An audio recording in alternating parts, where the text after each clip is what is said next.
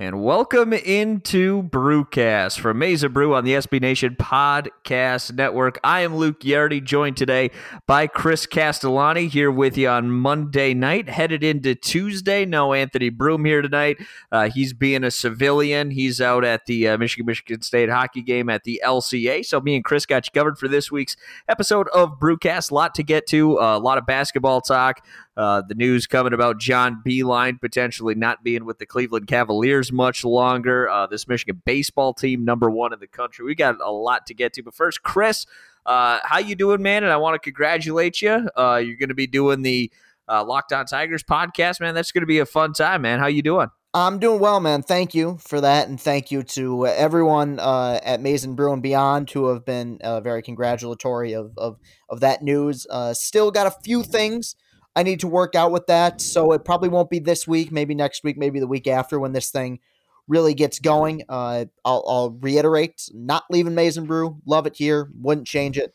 Uh, but I, I appreciate uh, you being so kind, as well as everyone who's been uh, so supportive uh, following this news. But for the most part, yeah, it's been a good week. Been a a very good week for uh, this, really for Michigan sports in general. And we'll talk a little bit more beyond just basketball here late in the show, but this basketball team has uh, righted the ship, it seems. And we talked last week about how uh, the potential was there for them to make things right following that big win against Michigan State.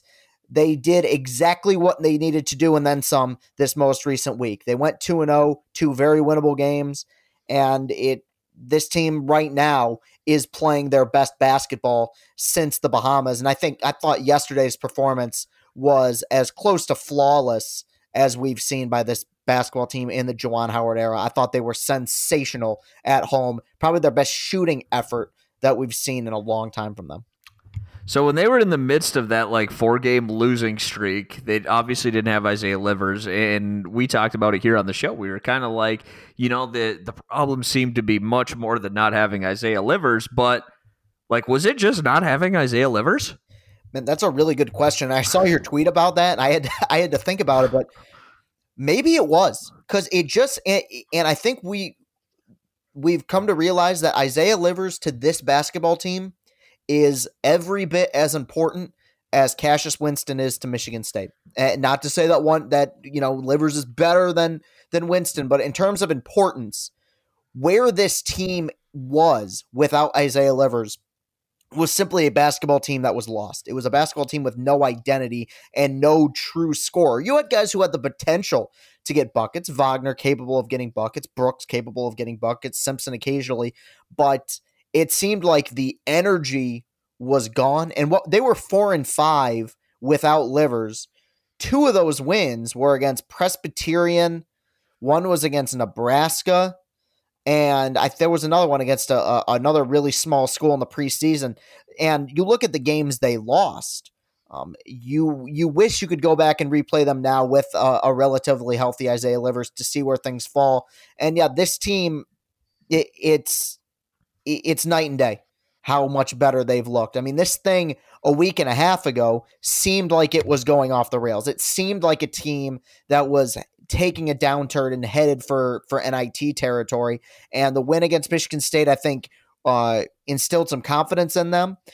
The Northwestern game got off to a terrible start. They couldn't make anything the first four minutes. I still uh, Simpson gets into foul trouble, but I think what having Livers back does more than besides the obvious stuff of the instant offense and the energy he brings and the leadership it makes them such a deeper team. And you're seeing guys who are already playing some good basketball, like Austin Davis, like Brandon Johns, who all of a sudden their roles are are decreased, and yet it seems like they're making just as big of an impact. Both those guys, Johns and uh, and Davis, are playing the best basketball of their respective careers right now. And da- and you look at a guy like Davis, who until a couple weeks ago uh, seemed like kind of an afterthought. You know, was a backup center, arguably third string. Him and Castleton seemed to be kind of uh, sharing minutes. You didn't have you didn't seem to be under the belief that he was going to come back for a fifth year. Um, Juwan talked about it yesterday, and then uh, Brendan Quinn wrote an article for the Athletic today, essentially saying that Austin Davis is going to have that fifth year option if he wants it, and it looks like he's going to take it. So they've been playing some really good basketball, just beyond the typical guys you'd expect the Simpsons, the Livers of the world. You're, you're getting some really good minutes off the bench, and I think it's made this team a much deeper and, and more dangerous team going forward if they continue to hit their shots like they did yesterday. Well, uh, the thing about Isaiah Livers, man, is that he's 6'7, 230. He can play the wing, he can play down low. Like he can play and guard four positions out there. And that is such a versatile tool to have. And the guy shoots 46% from three. Yeah. Like Michigan losing him, like, like you look at his like KenPom numbers, he's like 44th in the country in offensive rating. He's 16th in the country in three point field goal percentage. Uh, he just does so much for this team. And to your point, man, it allows for Michigan to be deeper because he can guard the best player on the other side too. Right. You know, like there's so much that he does well, and it really just may have been not having him out there. That that was the difference. And this seems like a way different team with him out there. Him and Franz on the perimeter ha- have been guarding so well, man. It is it is really fun to watch this team defensively, uh, not only offensively. One thing about Austin Davis.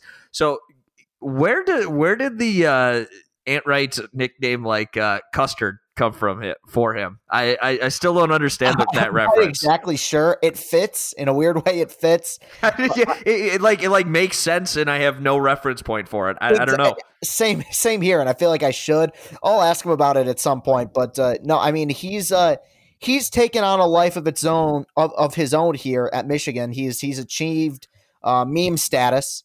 Uh, but on the court, he's playing. Uh, he's been so important to this team's success over these last several games. Jon Teske, I think Jon Teske is as a player is somewhere in between uh, the best of what we've seen of him and what he's playing like right now. Because what he's playing like right now uh, is just not a guy who's playing with extreme confidence or any confidence whatsoever. Uh, do I think that he's a, a, has the potential to be an elite big man like the Garzas and the Oturus of the world? Not necessarily, but he's better than how he's been playing.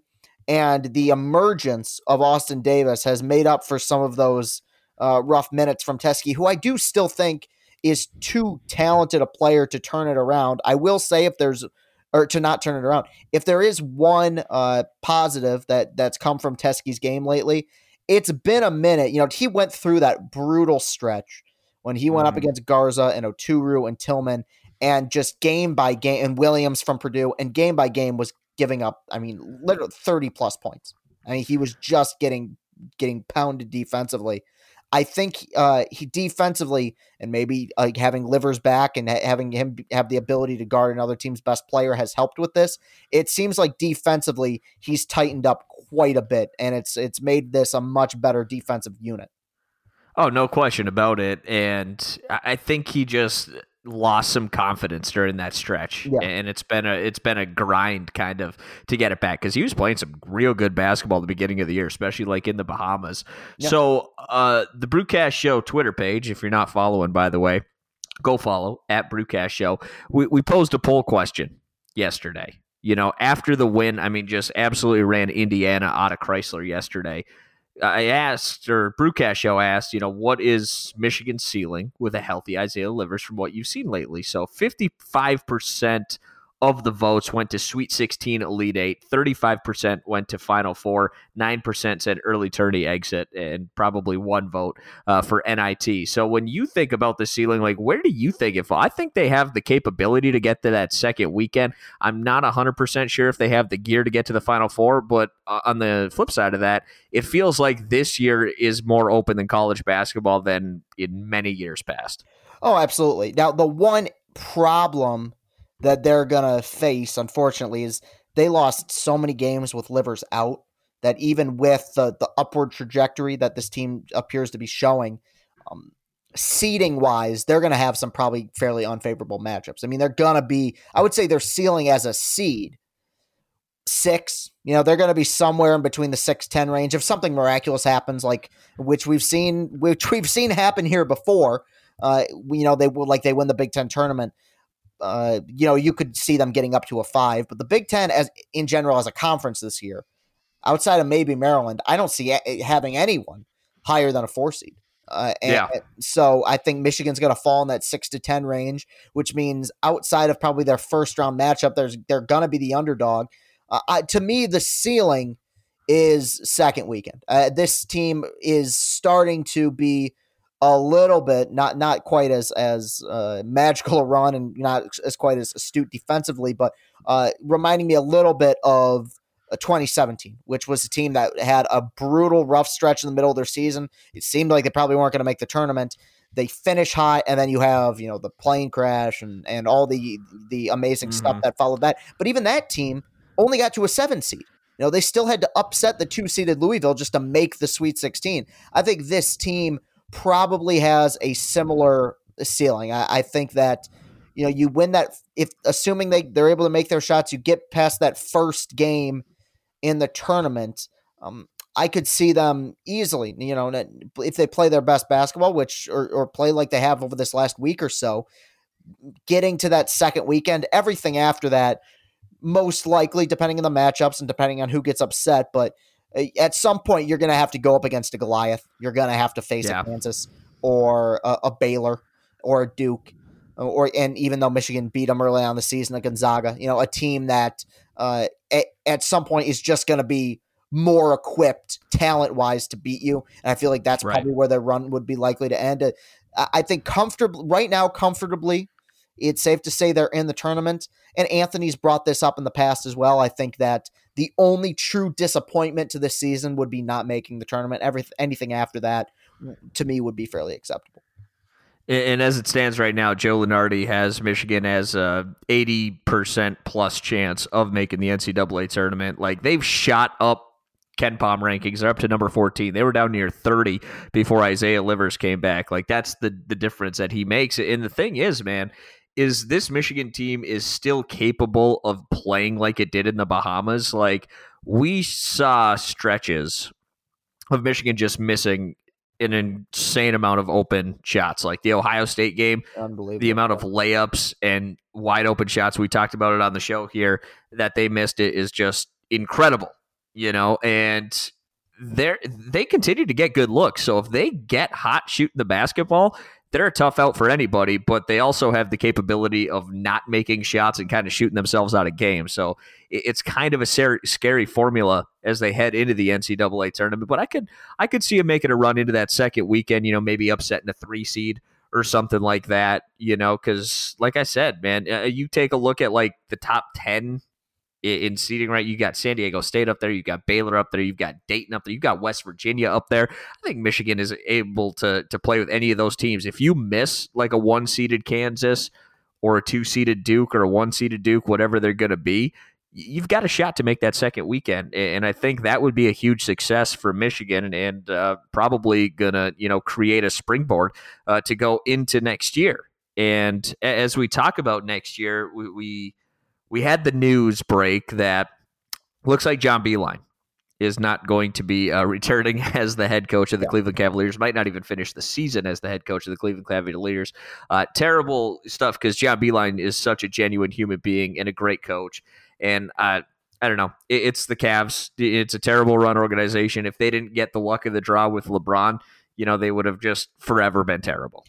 And they're, they're one LeBron James away from somehow being the worst organization in their own city in, a, yeah. in a city that features the Cleveland Browns. Yeah. Uh, yep. Yeah. It's, I, I, have several, a lot of thoughts on this and I'll, I'll let you go here in a second, but I, I'll say this.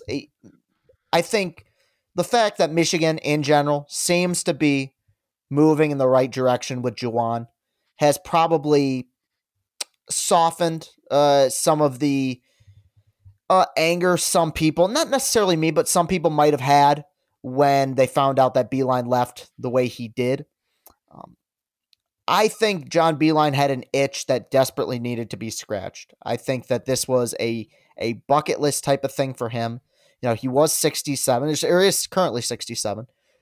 Knows that the opportunities for him to coach in the NBA uh, were dwindling as time was passing was never formally offered the Pistons job. My guess is probably would have taken it at this point if they if they would have offered mm-hmm. it. Um, and jumped into the Cleveland spot and to uh, this is so tough because I we do we everyone here we, we love John Beilein, but yep, uh, to call it a disaster is the like the understatement of the year. I, I mean, it, it's been it's been so bad that the cleanest coach in all of North America in the middle of the season had had racism accusations thrown at him with the whole slugs thugs comment. I, yeah. I, it's, yep. it's it seemed from day one this wasn't going to end well. I didn't think it would end this early.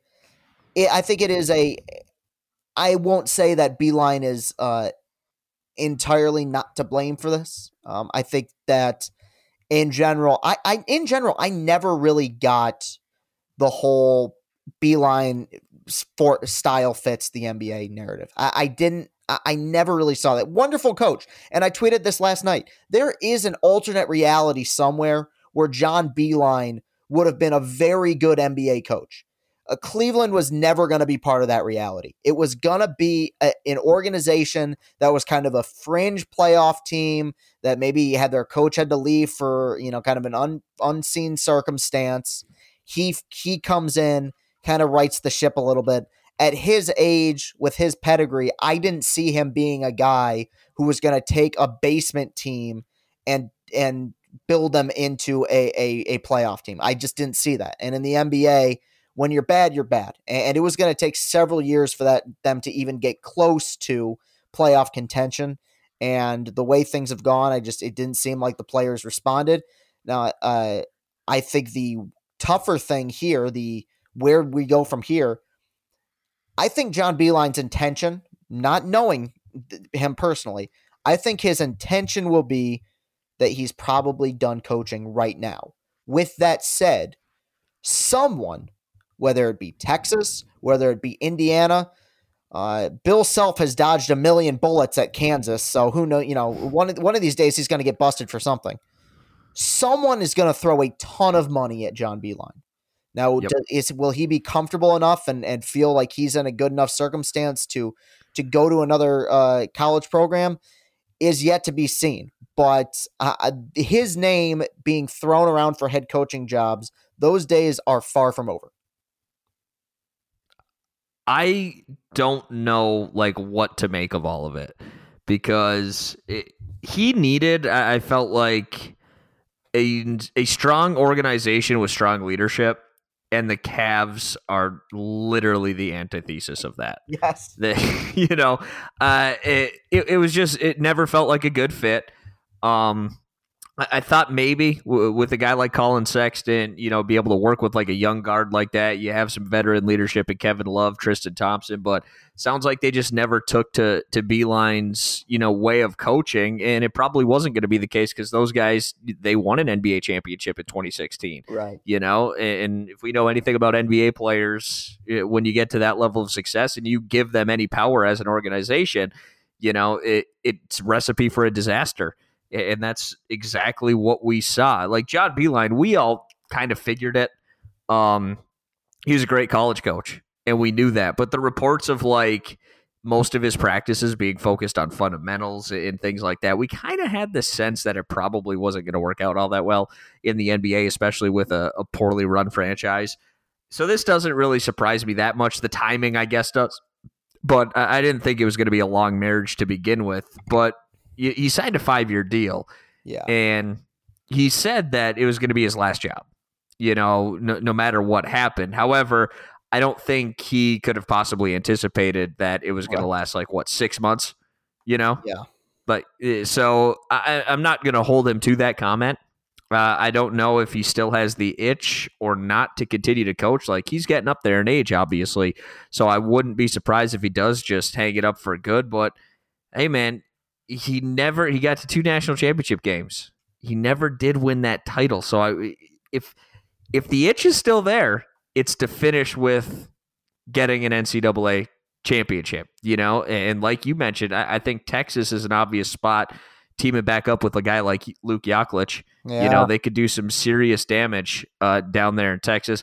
I don't know if he would take a Big Ten job because I still think he has a ton of love for Michigan. Like that would be that's like Brett Favre esque, you know. It, it would, and I don't feel like that's him.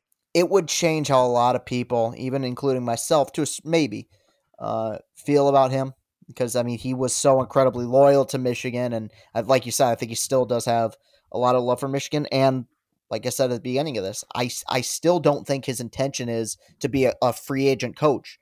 But man, money changes everything. I mean, there's been entire exposés written about uh, this week about Mel Tucker and and him taking that job at Michigan State and leaving Colorado and people freaking out about that you get a, a, good paycheck thrown at you, you get uh, good facilities thrown at you, you get benefits thrown at you. It can change a whole lot. Now, a guy of Beilein's age, maybe he's been there, done that. Maybe he's seen it all at this point. I, I, I hope it is. I, I mean, I, I want what's best for him, but personally, you know, selfishly, I, I, it would be weird seeing him anywhere else. Yep, I would not like it. You yeah. know, it, I saw your tweet about it. You're like, I am not going to pretend to be okay with that. Yeah. And, you know, um, it is, it's like, it's tough to, to kind of see it.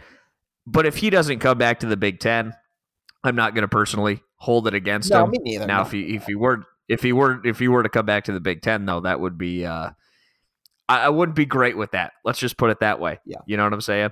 Um, but we shall see what happens. We'll monitor that, obviously. But We've got to talk a little bit of baseball when we come back on Brewcast Show as the Wolverines are making some noise. Keep it here. This episode is sponsored by BetterHelp. We all carry around different stressors in life, whether they be big, small, or anywhere in between. And when we keep those bottled up, it can start to affect us in a negative way.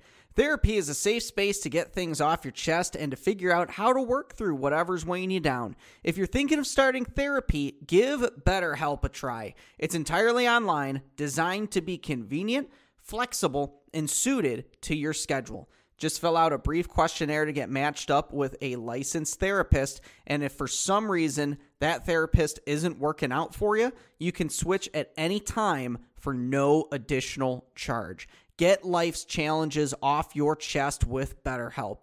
Visit betterhelp.com slash blockm to get 10% off your first month. That's betterhelp, H-E-L-P dot com slash blockm.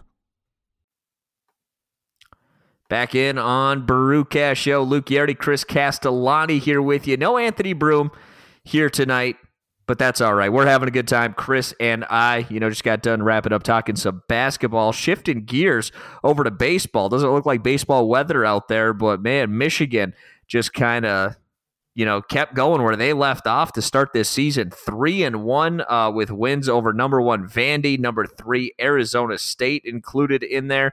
Uh, they were out in Arizona. Michigan now ranked number one in the country uh, according to Baseball uh, America you know, not number one according to D1 baseball right now, but uh, this is a really good start to this season, man. How how about Michigan? Not a flash in the pan, Chris. No, this is. Um, I I think at this point, it's very fair to say that baseball and softball coaches at the University of Michigan right now are the best coaches in that school. Um, what Bakich has done thus far is uh, sensational, and I, I'm not I'm going to be honest. I didn't get a chance to watch much of any of the games they played. I watched some highlights, uh, looked at box scores, so I can't necessarily comment on uh, the play by play. But if you're someone who was wrapped up in the run that Michigan baseball made to the College World Series, to the College World Series final last season, which many of us were, um, I think you're doing them an injustice by not staying on that bandwagon for this season. Not to say that they're going to be able to repeat that success because up until last season they hadn't been there since 1984, but this is becoming this isn't just rare for Michigan to be ranked number 1 in the country. This is rare for a Big 10 team. This stuff just doesn't happen. I, I mean uh, like outside of Michigan making it last year, the last Big 10 team outside of the 1984 Michigan team to make from the Big Ten to make the College World Series was Indiana. That was in 2013 when they had Kyle Schwarber. I mean, this is uh, unheard of uh, an unheard of situation here for for this program for this conference, and uh, they're they're really uh, they're it's starting to seem like they're they've really got something special going here. And you look at the opponents they played over the weekend. Um, I mean, the Air, Air, Vanderbilt, you know, a rematch of last year's uh, College World Series final. You know, uh, Arizona State with possible future Detroit Tiger um, uh, Spencer Torkelson. I mean, you're going up against some some elite pro prospects, and if not winning every game, competing in every game. You know, I think they they let they let one slip on Sunday, but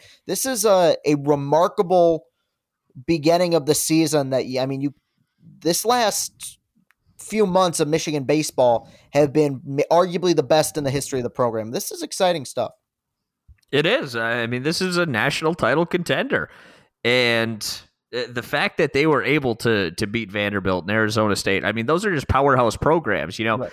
Michigan. I think the consensus was is that Michigan got hot last year. They got on an incredible run. They were probably going to come into this year with some expectations. They were going to falter a little bit, and it's been anything but to begin this season, and that's got to be exciting. And the college baseball season is so long. Uh, you, you, they're not going to start Big Ten play probably for another, you know, maybe early April is probably when they're going to start Big Ten play. Uh, so there's a lot of non-con still to get to here uh, for Michigan, but it's going to be interesting. So I, I mean, I haven't followed a full college baseball season since I did like play by play for the baseball softball teams at Central Michigan. Mm-hmm. You know, like the the college baseball season is just it's a weird thing to follow along, but I'm, I'm kind of excited that I'm going to be following along from the early get go and that we're going to be covering this team, you know, for an entire season. It's going to be interesting to watch it all play out, I think. I'm with you, man. Yeah, completely. And this is uh, definitely fun when, when you have a national title contender, like you mentioned. Let's just hope uh, Bakich stays for the long haul, you know, because it's it's hard when you consider it to build a powerhouse program at a Big Ten school. Like I saw the uh, when Anthony was out there covering them, they were out there. It was like snowing outside. They're out yeah. in hoodies and stuff, you no, know, working on it. Oh. It's borderline impossible to, to build a national. I, like it really is, and so I mean the fact that they've gotten this far at all is uh, is remarkable. Yeah, it, it, truly is. Like, how can you convince you some of the top players in the country to come and you know spend your springs in Ann Arbor? Where mm-hmm. it's mm. you know whatever it was it was 30 degrees when they were out there and snowing. Like right. that's that's tough to do man. That's Erik Bakich if he wasn't a college baseball coach i bet he'd be a hell of a salesman. Yeah possibly. Oh man. So we'll keep our eyes on that as we go. Uh, chris anything else that we wanted to touch on here tonight? Uh no i think we got everything tonight man. I think we covered what we need to cover I love it. So let us know where we can find you on social media. All right. Well, you can find me on Twitter at Castellani2014 at C A S T E L L A N I 2014. A lot going on. Obviously, we got the Michigan uh, ba- basketball post games uh, going forward. And uh, I'm going to, you follow me there. I'll keep you updated in regards to what the uh, future holds with the Locked On Tigers podcast. It's going to probably be a, a week or two until we get this thing off the ground. Still got to make a few phone calls here and, and settle some things, but very much looking forward to that. And it's February 17th. Spring training's already started. So we got baseball content still coming down the pike here. Uh, and if you want to uh, find me on Snapchat, my Snapchat is the same as my Twitter handle. And if you want to see me on Instagram, you can there as well. That's Chris Castle 95. That's C H R I S C A S T L E 95 yeah, looking forward to that podcast coming out with you, man. And you can find me on Twitter at Luke Ghiardi, L U K E G H I A R D I. Make sure to follow the Brewcast Show Twitter page. We like to do some polls and do some interactions with you on there. It's just at Brewcast Show. Pretty straightforward on that one. And that's going to do it for us. Remember to subscribe and leave a review. We love reading the reviews. Uh, please subscribe, leave a review, rate the show uh, for all of our shows and content where you get your podcast by searching Maize n Brew Podcast on Apple, Google, Spotify, and more. So we'll be back tomorrow with another uh, podcast from Maize n Brew, and we'll be back next week on another edition of Brewcast Show, and we'll see you then.